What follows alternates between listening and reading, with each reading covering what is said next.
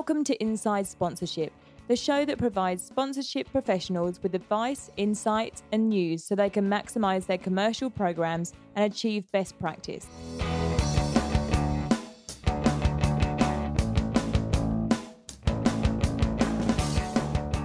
In a world where traditional reach and attention is diminishing, brands are looking for cut through and engagement. And that is all about brands driving relevance and ultimately accelerating their growth. Now, obviously, through sponsorship, rights holders help brands access an audience they would otherwise find it hard to access or would not be able to access as cost effectively. We all know that being a sponsor and simply logo slapping is no longer enough.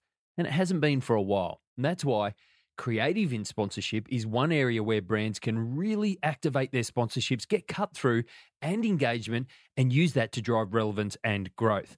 What is, however, the process of creative in sponsorship? What part can it play in activation? How can brands and rights holders bring it to life? And what are the pitfalls along the way? And the perfect person to answer those questions is Misha Sher, Global Head of Sport, Entertainment and Culture at Mediacom based in London. Uh, following a successful launch in the US and Australia, Mediacom has been rolling out their platform known as Creative Systems globally.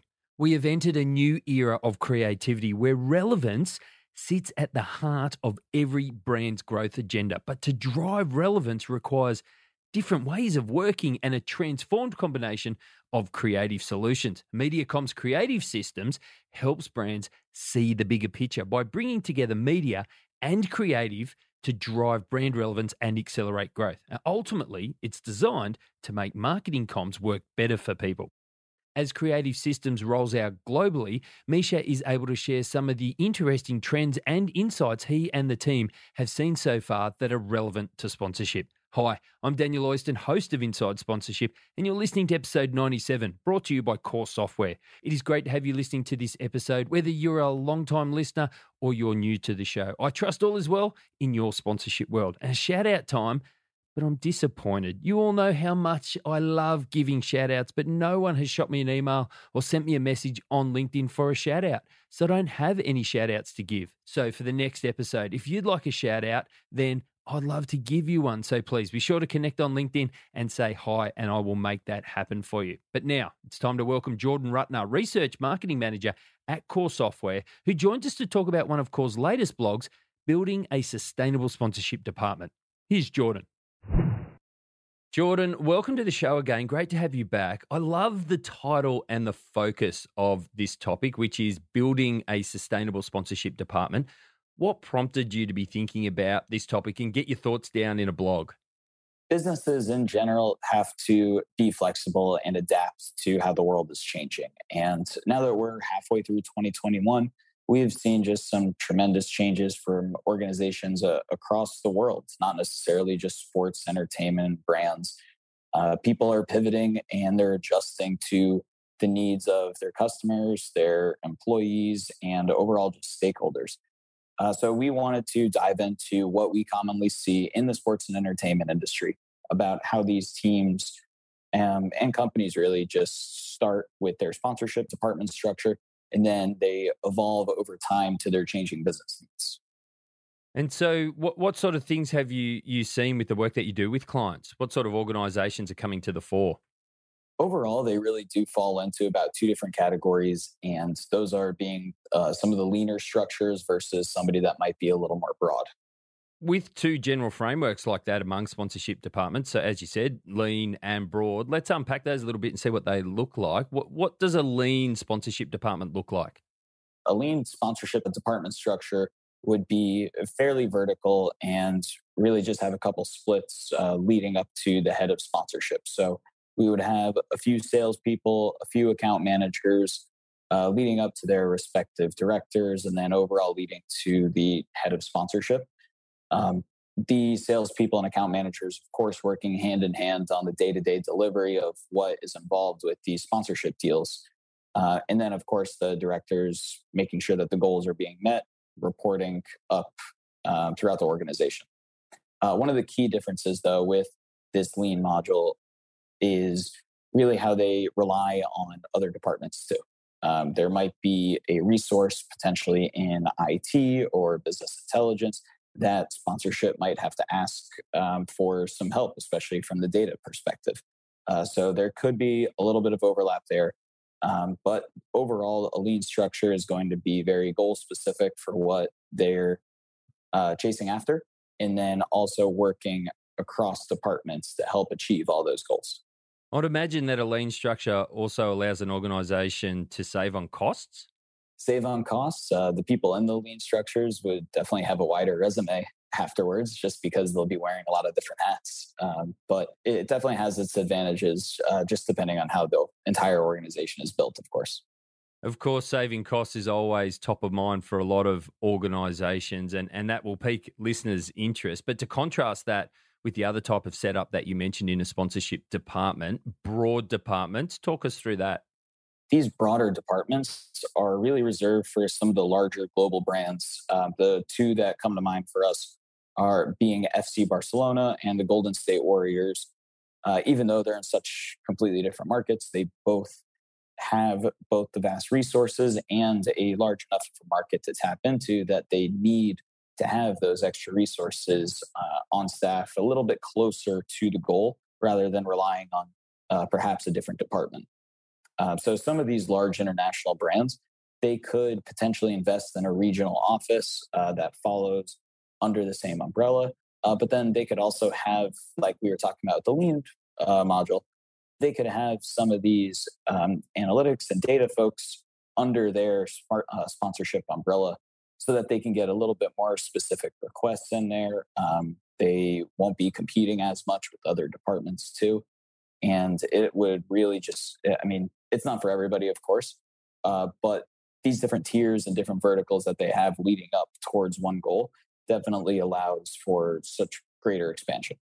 But then again, that's a very different size budget than the lean one.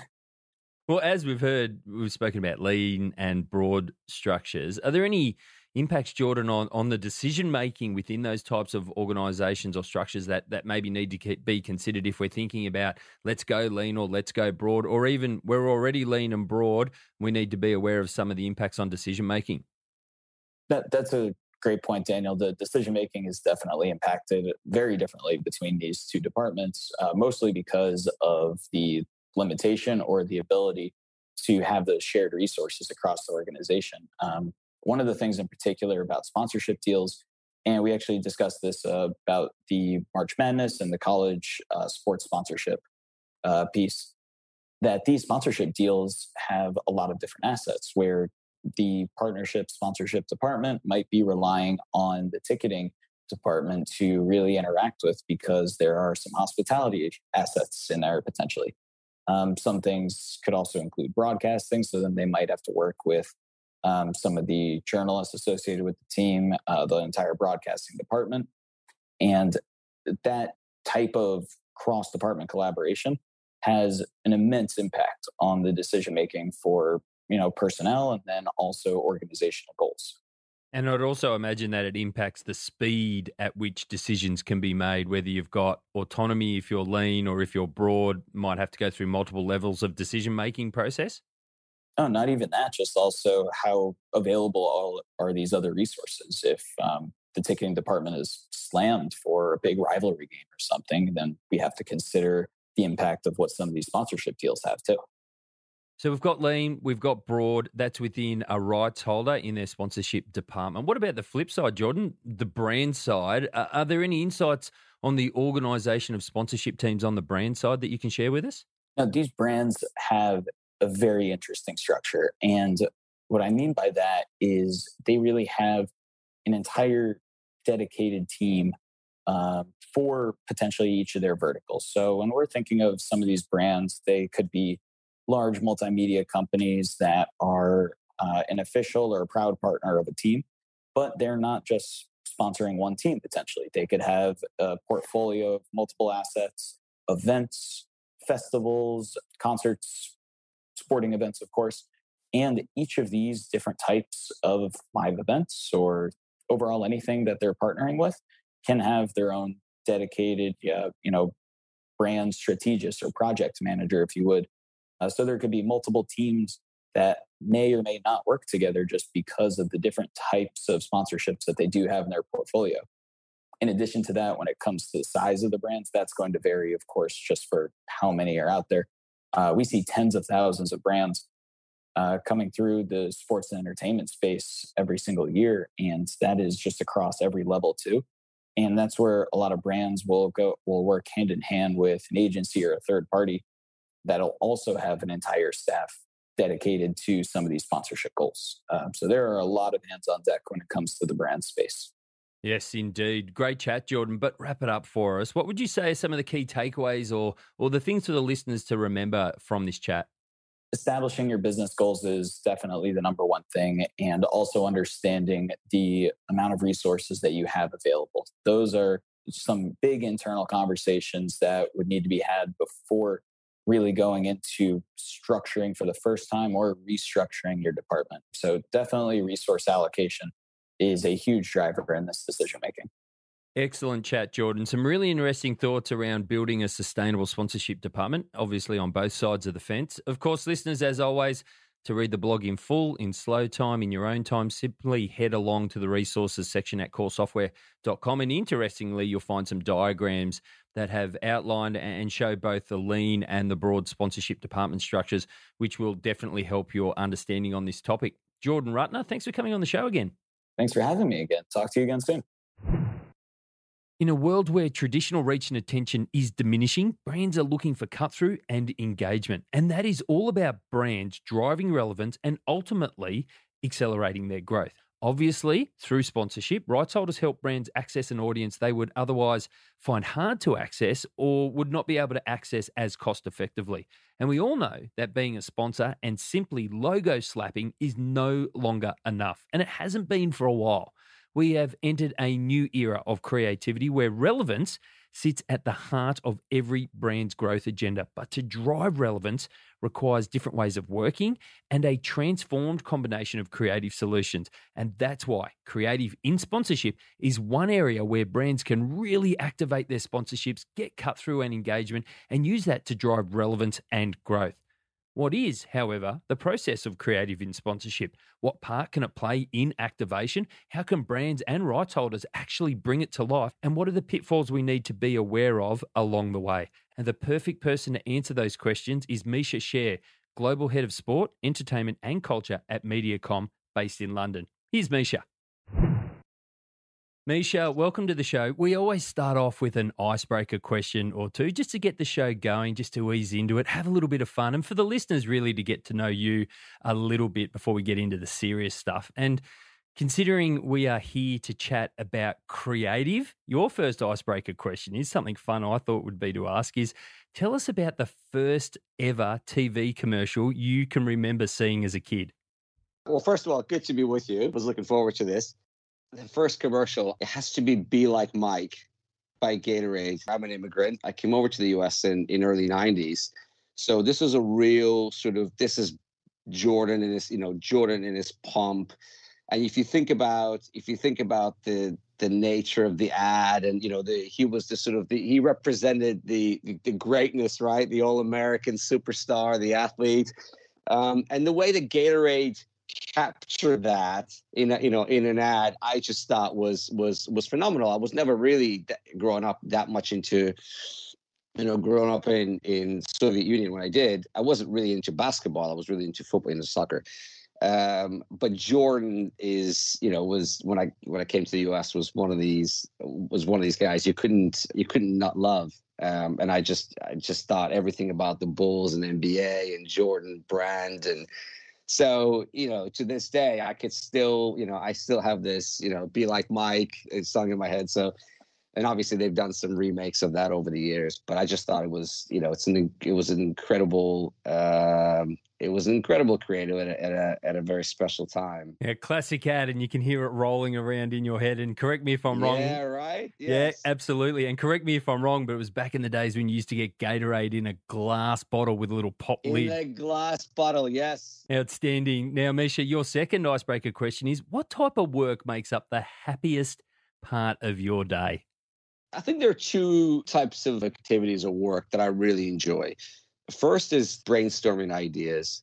Um, I love that. I love getting into a room with colleagues and and brainstorming how we're going to tackle uh, you know certain challenges for our clients right so you know this this this feeling of creating something coupled with the energy of everyone's input for me is a real is a is a perfect cocktail um, and I, I just enjoy the variety the variety of the work the nature of what we do is not just it's not quote unquote sponsorship or just sport for example. It's about how do we how do we help our clients be more in, embedded in you know in culture. Oftentimes that that is sport but sometimes it's music and sometimes it's film and so on. So you know one minute we could be we could be discussing building a let's say a gaming strategy for you know for a retail brand right? How do we uh, how do we help this client leverage this this cultural phenomenon of gaming and help to connect people through that help to connect with them in that environment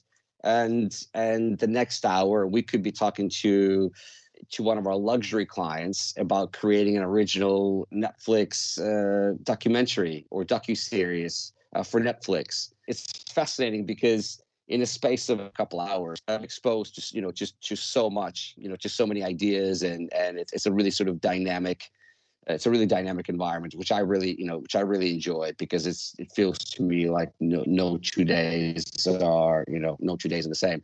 And the other part, which I haven't really, uh, which many of us, not you guys in Australia for for most of the year, but you know for us, um, you know, the one part I've I've missed over the past 12 months is just seeing clients and partners in in person. I love people. You know, there's a connection and energy that can only be created, I think, when you are interacting with someone in person.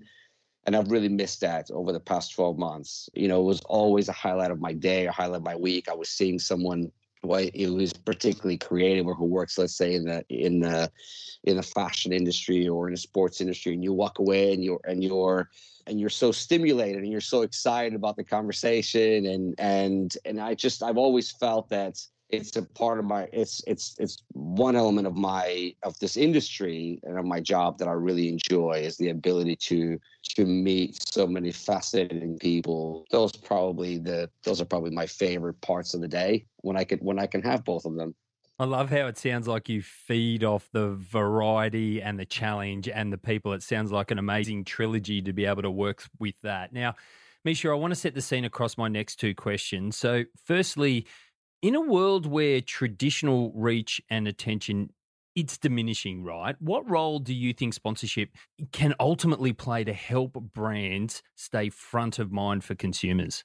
Well, great question because I think every single brand in the world is having this issue now, um, without you know, without question. Maybe maybe Nike aren't or Apple aren't, but majority of all other brands, and it's because we're look, we're living in this in a in a relevance economy where brands are you know are competing for people's time. Right, that's what you know. That's what it is.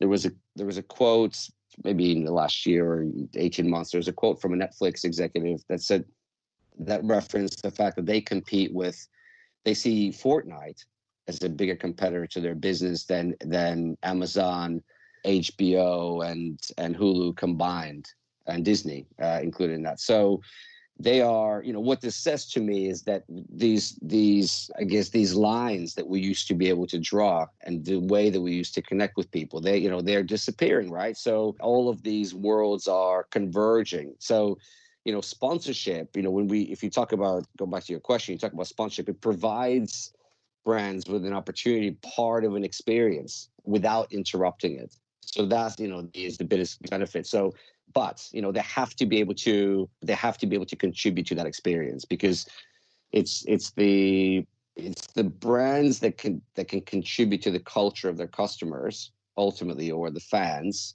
that are ultimately winning that battle for attention that we just know that you referenced in your you know in your question.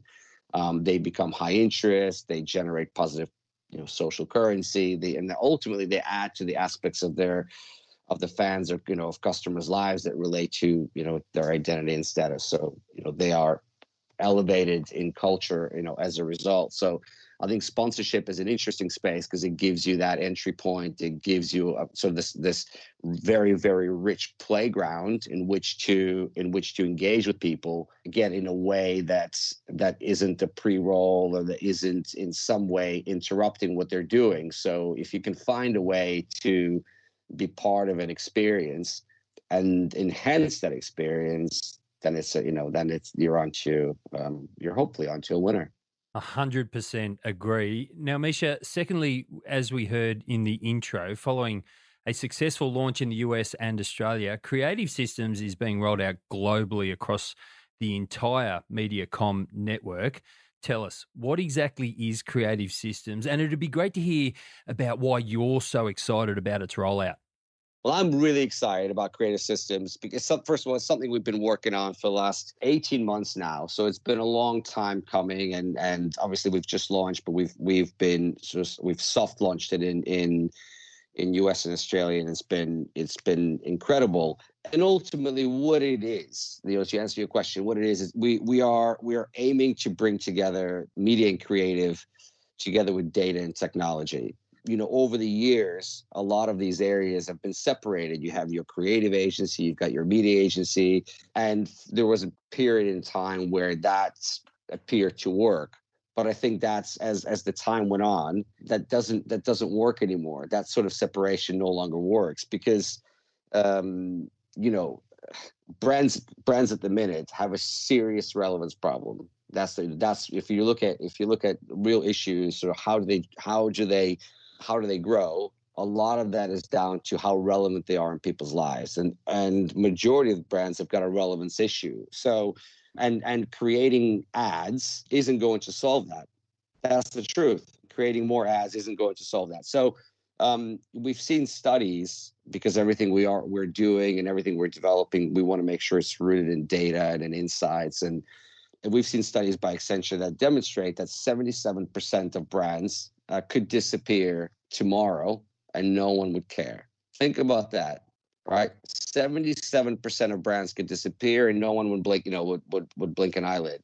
And 58%, right? So two thirds, almost two thirds uh, of consumers think that content from brands is totally irrelevant to them, right? So that's a that's a big problem.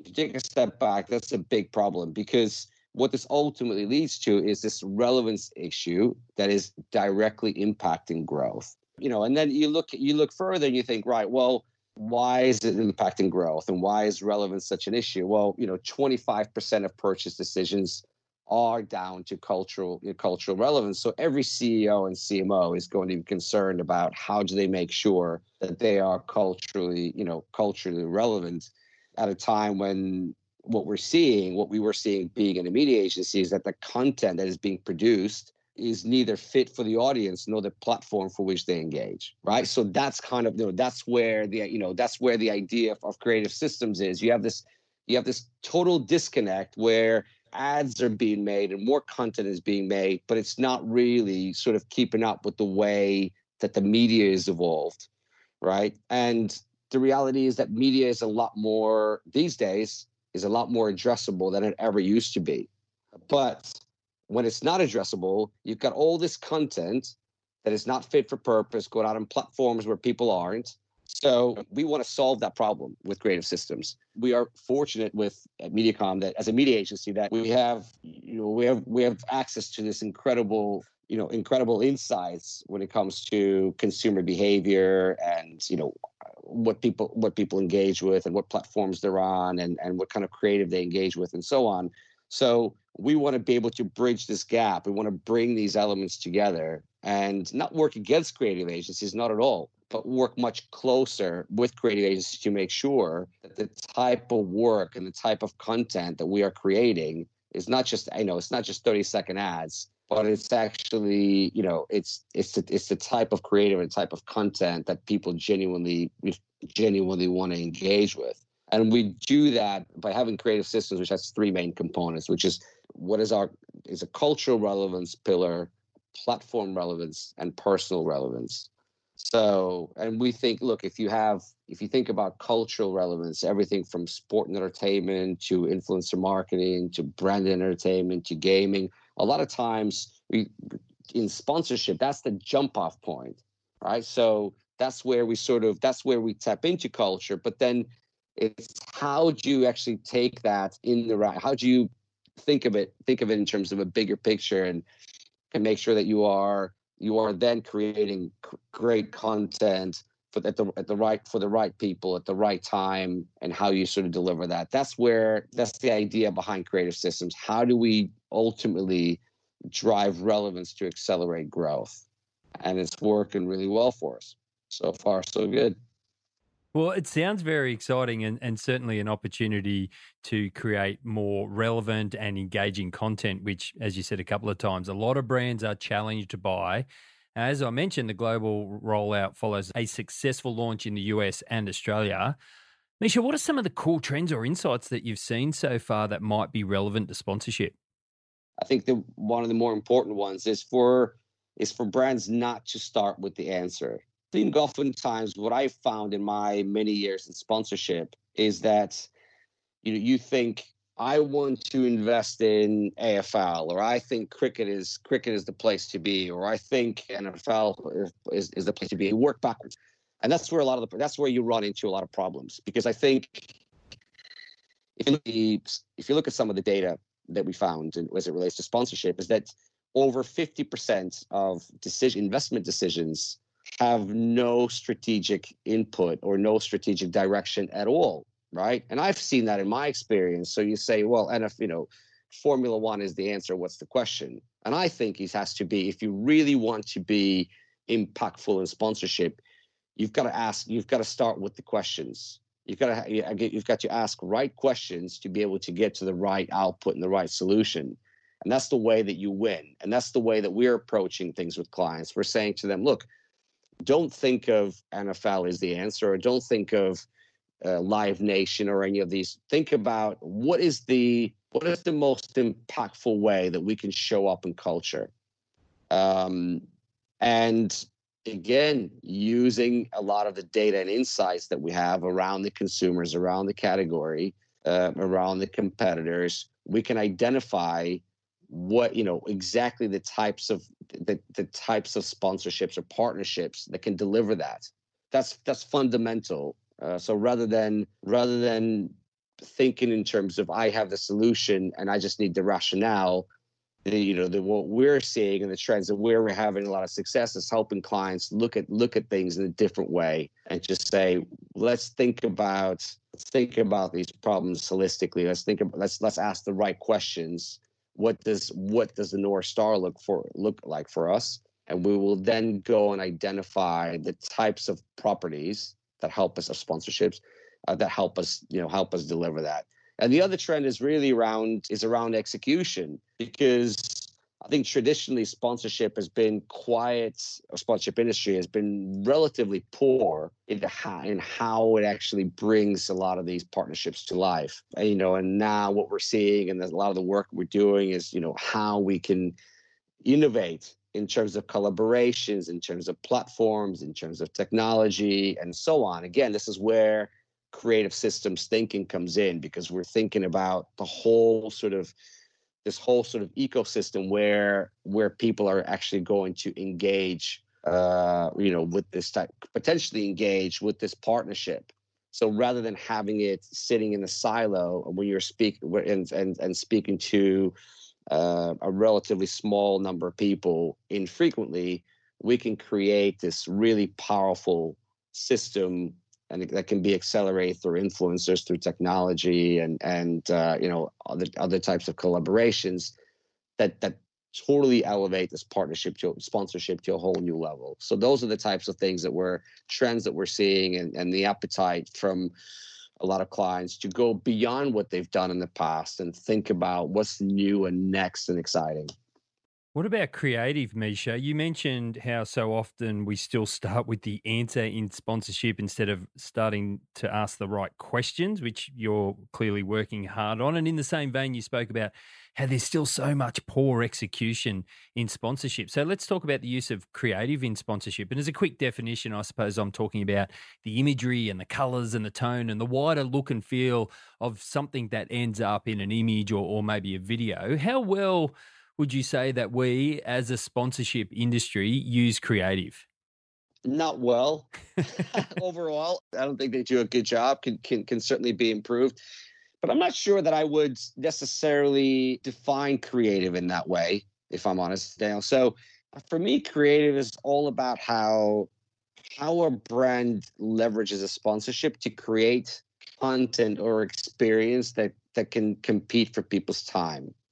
That's what that's ultimately what it's down to for me. So it's not about pre-roll, social media, you know, and so on. It's about creating something that's that is greater than the sum of its parts. Asking yourself the question: Has it delivered for the audience?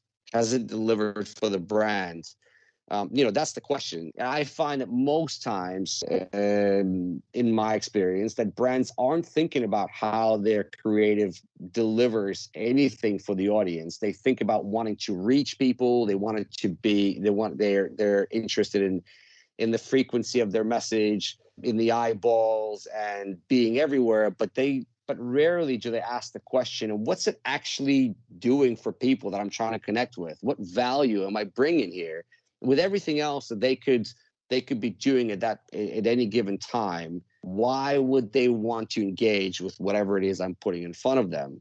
And i just don't think that that question is uh, is, is being asked often enough in the you know in either in the creative process or in the execution process because i think if it was what we find is that actually a lot of that content is not interesting it's not engaging it doesn't add anything to the experience and, and which begs the question why would you do it Misha, sponsorship is typically not the only channel a brand is spending its marketing budget on. How important is it that we're, as sponsorship managers uh, on the brand side, able to keep the creative consistent across all of the different channels that we're engaged with, including sponsorship, or can can sponsorship sort of operate off to the side and be a little bit more flexible?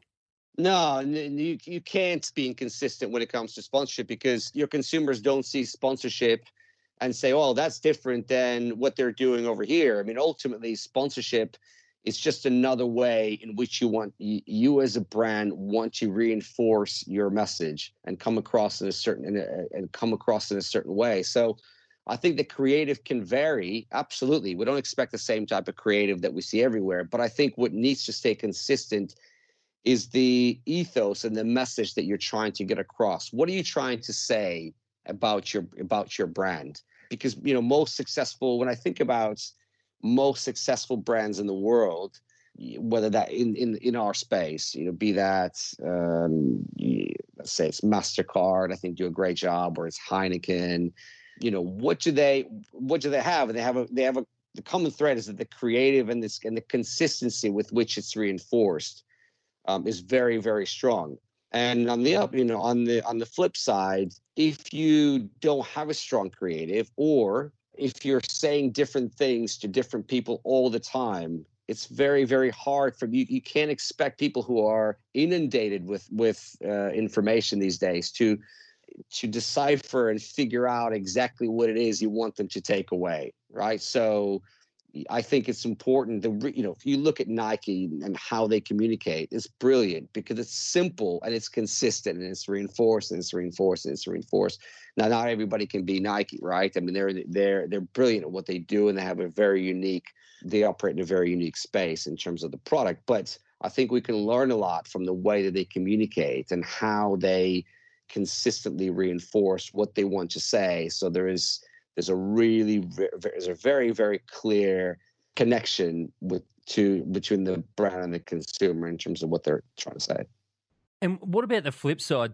Give us your thoughts on if there's inconsistent creative across different channels, and particularly if it pops up in, in sponsorship.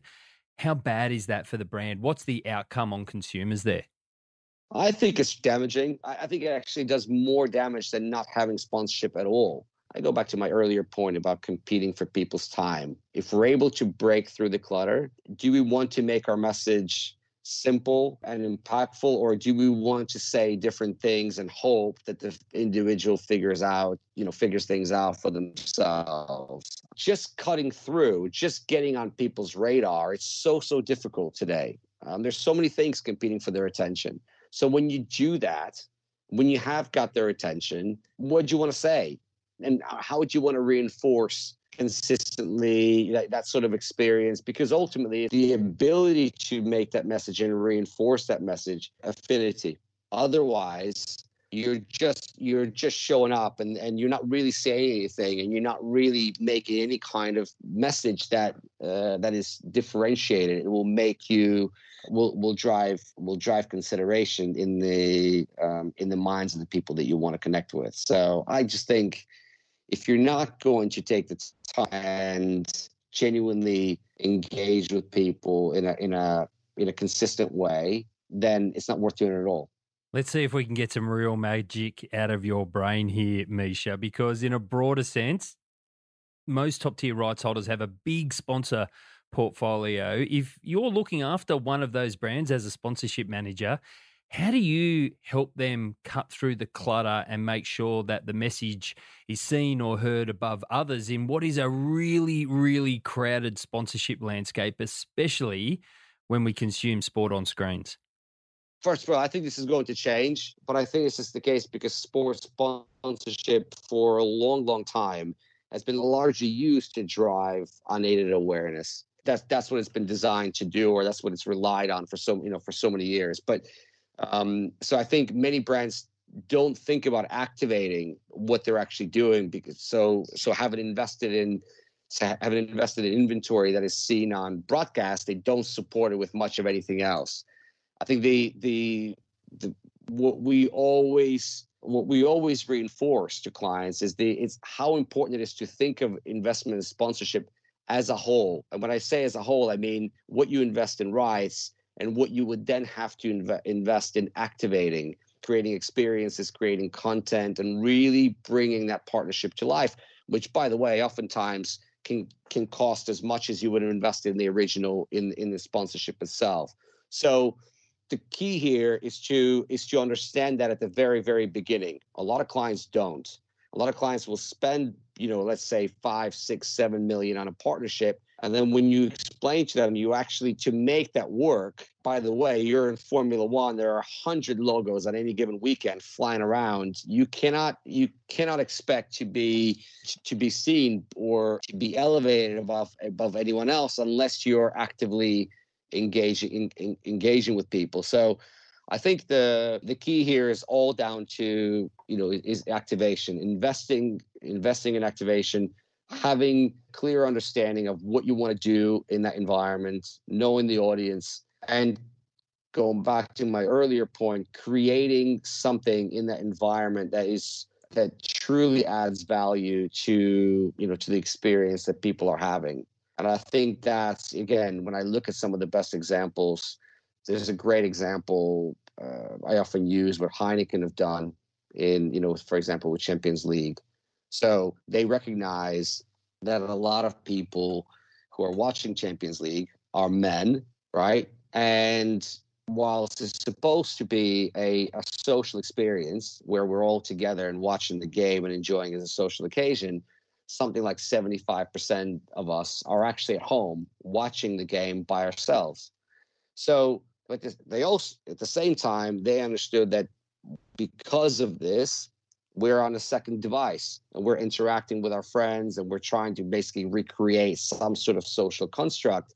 So they create a second screen activation, if you want to call it, or a second screen platform called, I think it's called, it was called on the sofa or something like that and they bring in talent and they and some of the some of the most iconic players and they basically recreate an entire social sort of environment which was which before was missing right so they're getting to the core of what is actually going on with this property the champions league the people that we're trying to connect with what's happening with them and then they think about themselves as a brand and think okay us as a as a beer brand one that brings people together. What are we doing? What are we to uh, you know to bring something to this environment? And this is what they create. So I think for for me, that's a perfect example of you know using sponsorship to really you know to add value and to and to um, and to reinforce what makes the brand so um, so unique with that audience. I think that's largely missing if I think about our, you know, I think about our industry, it can be improved. You mentioned how for so long sponsorship has been about awareness, and you spoke about some great points around activation and particularly the costs to make a sponsorship work and activate it properly. You mentioned the example of F1 and logos, but in sponsorship, we often talk about the death of just simply logo slapping, where we just see rights holders slapping their sponsors' logos on uniforms and, and signage and websites, etc. But when we still look at a lot of sponsorship deals, it is still primarily logo based. The the at least the out facing ones that we get to see. Why do you think? as an industry, we still use a logo as that primary branding asset in sponsorships? Because I think for a lot of companies, the you know they're concerned with so much there's so much competition now for people's time they have to stay top of mind right? So being making sure that people see people actually see their brand is important. They want to be able to reinforce that sort of familiarity you know familiarity with the brand. I also think um, we are we're going through an interesting time now in our industry because for you know for the past 20 years that type of inventory has been the, the most premium inventory that you can get right because so much of that is about tv visibility there wasn't you used to say well you have uh, TV visible signage, and then you can have some, you know, tickets and social media and so on. Because those, you know, this the other areas when we talk about digital and social and so on, they weren't so developed. It wasn't as sophisticated as it as as it is today. That's why there's so much so much uh, value and onus was put on on, on on assets that you see on TV. Whereas now we know that's not the case. We know what the way that people engage with sport, fans are the amount of time they spent on in other on other channels on social media and engaging before in in the run up to the game and post game and so on. There are many many opportunities to to connect with them in in other types of environments, right? Other than just, just other than showing your logo during that 60 minutes or 90 minutes or whatever whatever the length of the like length of the contest happens to be. So I think this is changing now, and you're you're seeing a lot of rights holders going through this transformation, this this I guess digital transformation where they're creating different types of inventory, different types of assets because that's what's necessary these days. That's what's required. So that's that that's an evolution that's taking place. I think it's just that I think COVID has certainly accelerated that because in, in many cases, you know, some of the some of the some of the events were called off altogether. Um, they've had to rights holders have had to find ways to quickly build up other types of uh, other type other ways of connecting with people. So I think as time goes on, you'll see that sponsorship will certainly evolve into other areas and, and they'll become much more important. One of the offerings through your product, Creative Systems, is creative analytics. Misha, why is it so important to stay on top of how creative is actually performing? And and it'd be great if you could let us know what you're seeing through the use of creative analytics right across the network. It's a fascinating product, actually, Creative Analytics. It's become, you know, over the past 12 to 18 months, become a huge driver of our business. So let's take a step back. I mean, from a, from media's, I guess, new vantage point, there is an insight and knowledge that's at our fingertips right now with the media agency that would have been unimaginable even a decade ago. So, you know, we we understand sort of people's appetite for knowledge and experience, their desire for breadth and depth and you know entertainment news you know sports you know every passion and interest that we invest our time in. So you know the power of purpose and how this is basically changing the world around us. And with this comes this new era in creating storytelling that's inspired by you know by media data and technology. So there's this opportunity for creative ideas um, to connect with culture far beyond advertising so for those creative ideas to be inspired by the most intimate knowledge of uh, of people and the platforms that they love.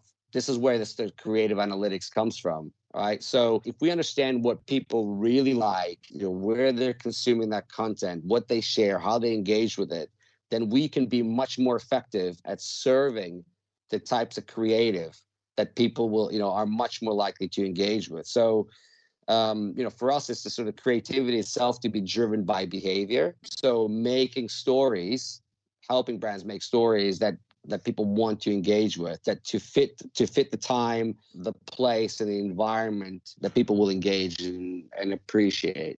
Misha, good creative will lead to good return on investment. And as you mentioned before, COVID saw us really focus in, maybe double down on all things digital. And to be fair, it clearly isn't going to stop being hugely important. Digital, it's not going away anytime soon, and it'll mature even further.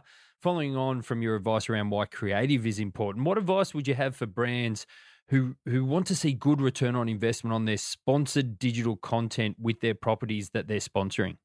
The biggest advice I have is just take the time to understand the needs and wants of people you want to engage. It's not very difficult, and yet something that so many you know so many of us tend to miss. You know ask yourself a fundamental question which is is what you're creating something that people want to engage with?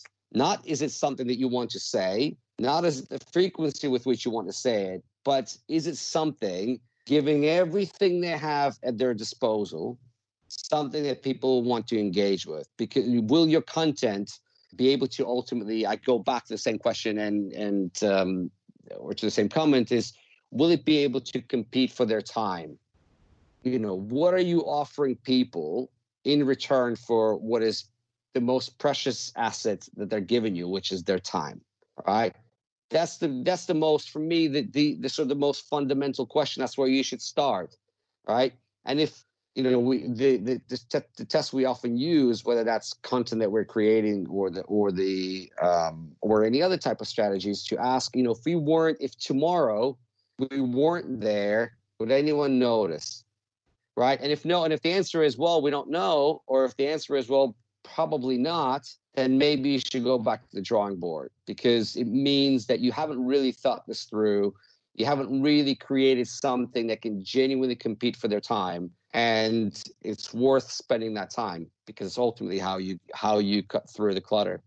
As we've established digital is becoming increasingly important and and as i said covid is accelerating that. Are there any trends that you're seeing across the use of imagery versus video in sponsored content at the moment Yes, absolutely. I think we've seen a huge acceleration in, in the rise of video content. And that's for good reason because it's far more effective than imagery.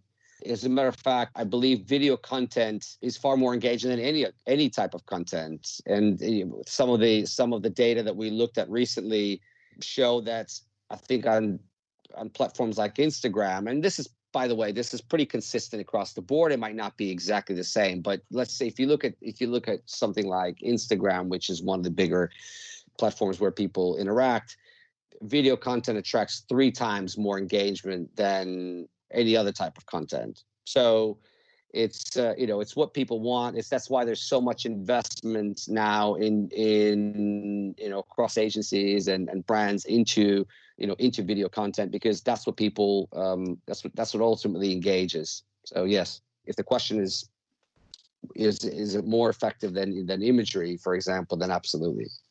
COVID gave a lot of sponsoring brands and ultimately the rights holders the opportunity to to sit back, to take stock and refresh their sponsorship approaches and, and how they were going to do things and manage things, and ultimately what they wanted to get out of their sponsorships. It feels to me like that could kind of become a, a semi regular process because people suddenly realize how important it is to take stock from time to time and, and reassess things, which is ultimately all about helping ensure return on investment.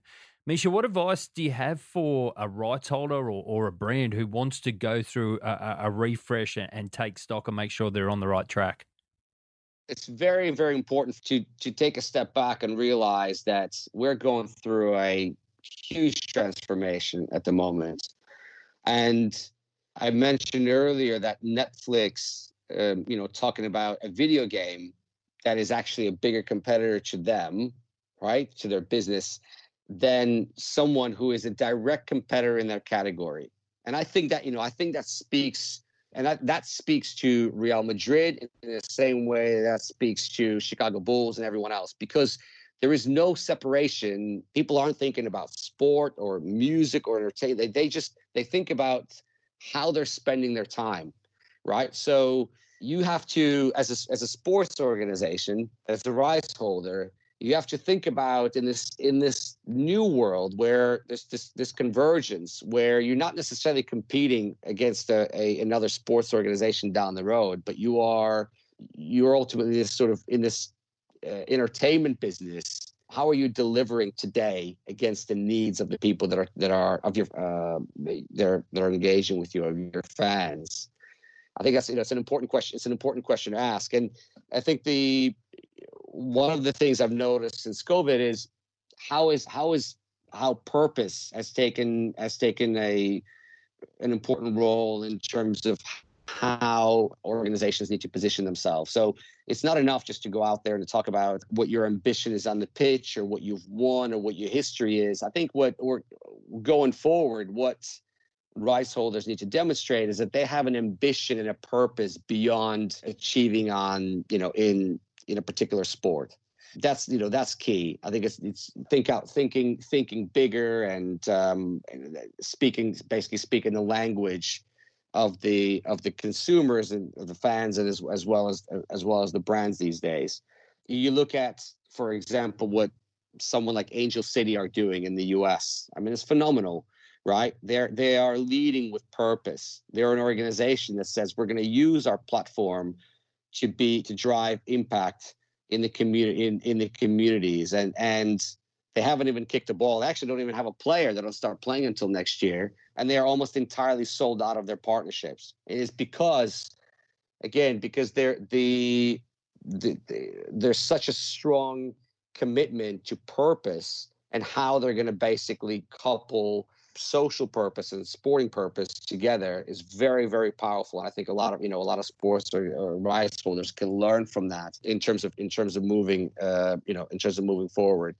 You know, I've already mentioned to you this importance of, you know, digital transformation and and understanding going forward how who your fans are and how are you going to connect with them and how are you going to enable the connection with your fans for your you know for your you know for your partners and the last thing is really starting to shift the thinking from you know selling partnerships or sponsorships and becoming really outcomes focused organizations right? Thinking about how do we ultimately uh, minimize risk for our partners and give them this give them the peace of mind that we are going to be you know we're going to be in this together and we're going to be able to deliver for them the types of results that they're that they're looking for you know those are the kinds of questions i would put to rights holders i think it's important if you are still approaching partnerships in the same sponsorships in the same way you were 12 18 months ago you're gonna you're you're quickly going to find out that uh, you'll be left behind. You know, we've had more change in the last in the last 12 months than the last 40 years, probably. So you almost have to i wouldn't say start from scratch but you have to completely rethink in which you create inventory package that inventory and structure the types of partnerships that you know that will that are fit for purpose going forward not necessarily that you used to have in the past. And if you're you know and if you're on the brand side I certainly think it's worthwhile taking a step back every so often and just reevaluate the portfolio of, of various of, of various properties that you have because you know things are moving so quickly it's worth reevaluating where you should really focus your time and energy and your resources. I think oftentimes we get into a habit of being associated with certain uh, with certain properties for such a long time. We don't even ask the question. We just go, we just it's a renewal, it's a renewal you know the the sponsorship landscape is changing so quickly.